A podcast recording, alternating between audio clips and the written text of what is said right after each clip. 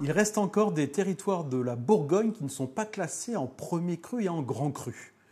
Cette belle région qu'est la Bourgogne, pourtant, connaît une hiérarchie assez historique, puisque ce sont les moines, d'abord euh, les moines cisterciens, puis bénédictins, qui ont travaillé ce terroir euh, comme un jardin et qui a sélectionné euh, presque au mètre par mètre la définition de ce qu'est un simple vin de village.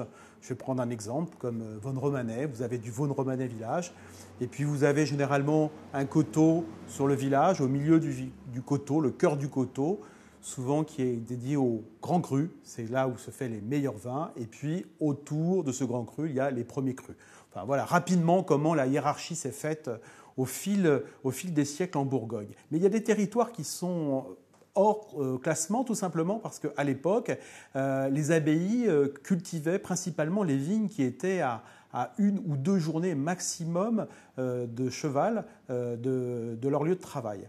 Et des territoires très intéressants ont été défrichés plus tard, notamment tout le sud de la Bourgogne, ce qu'on appelle le Mâconnais, autour de la région de Mâcon, entre, entre Chalon-sur-Saône, quand vous quittez le sud de Chalon-sur-Saône, vous arrivez sur la ville de Mâcon. Et il y a un territoire de blanc très intéressant. On fait du Mâcon et on fait aussi du Pouilly-Fuissé. Pas confondre avec le fumé. Le fumé, il est dans la Loire. Pouilly-Fuissé est une grosse appellation euh, qui porte ce nom. C'est 750 hectares, mais il n'y a pas de classement. Euh, historiquement, euh, les moines n'étaient pas là pour hiérarchiser ce terroir. Depuis, il y a eu bien évidemment du vin qui fait depuis très longtemps, des très bons terroirs se sont révélés, des climats comme on dit en Bourgogne, c'est-à-dire des noms de parcelles, on donne comme partout en Bourgogne, des noms à chaque petit carré.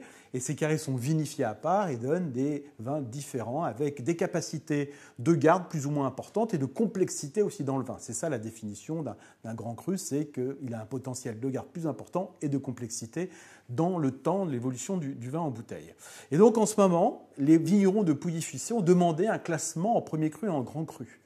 Alors on attend, ça va être long, il va y avoir des études géologiques, il va y avoir des experts en tout genre qui vont observer le terroir, l'orientation des vents, la qualité de, euh, l'orientation de la pente, de l'hygrométrie, comment l'eau circule sur, sur ces terroirs, et puis on va aussi regarder la maturité des raisins, euh, quels sont ces endroits où le raisin mûrit le mieux. Généralement, le, chardonnay, puisque c'est un cru 100% blanc, le chardonnay mûrit très très bien. Et donc actuellement, il y a toute une, une commission qui travaille sur, euh, sur ce secteur. Et j'ai reçu de la part de certains vignerons un, une ils m'ont envoyé un signal d'alarme assez important en me disant euh, c'est étrange, c'est que, euh, comme préambule, cette commission qui travaille sur les premiers crus et les grands crus de Pouilly-Fuissé ont décidé que les vins ne pouvaient pas être, n'avoir droit potentiellement au titre de premier cru ou grand cru s'ils étaient produits à plus de 350 mètres d'altitude. Alors ça c'est un peu étrange, tout simplement parce que le vignoble de Pouilly-Fuissé, et vous savez qu'il y a une très belle roche célèbre, la célèbre roche de Solutré, qui, euh, qui est le promontoire au-dessus du, vignoble. donc ça vous donne une idée un peu de la, topographie. Il y a beaucoup de roches, de montagnes, enfin de montagnes, de monts, on va dire assez hauts, escarpés, et le vignoble se trouve euh, placé en patchwork autour de, de ce territoire. Et ces 350 mètres d'altitude euh, aujourd'hui, on va dire, l'altitude rédhibitoire pour, pour accéder au, premier cru et grand cru. En fin de compte, c'est un, ça vient du nord de la Bourgogne, un lieu où Chablis ou la Côte d'Or, effectivement, dans les textes, on ne montait pas au-dessus, au-dessus de 350 mètres, parce que historiquement, c'était plus froid dans le nord, que les terrains au-dessus de 350 mètres était plus gélif, c'est-à-dire qu'on produisait moins et surtout il y avait un potentiel de risque de gel. Donc on écartait ces territoires-là en disant on ne va pas leur donner leur titre de grand cru ou de premier cru parce qu'ils ne vont pas produire. Mais ça c'était avant. Aujourd'hui il y a un réchauffement climatique qui est avéré.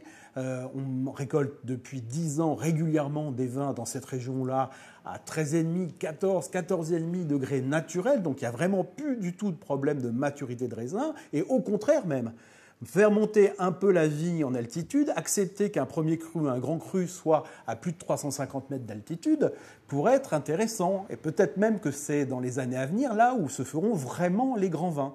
Donc, je voudrais quand même rappeler que les textes ont existé, ont une cohérence, mais il faut les faire évoluer.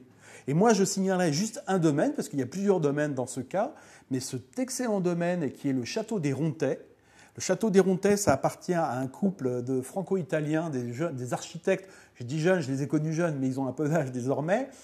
euh, et qui se sont consacrés à une propriété euh, familiale qui est en altitude, une très belle propriété et qui a plusieurs cuvées, qui s'appelle notamment un très beau terroir qui s'appelle les Birbettes. Là, j'ai goûté, c'est toujours aussi délicieux, c'est la cuvée Pierre Folle.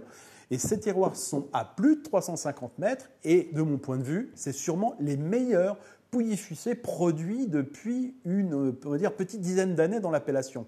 Et potentiellement, ils n'auraient pas le droit à l'appellation premier cru ou grand cru. Je vous laisse réfléchir.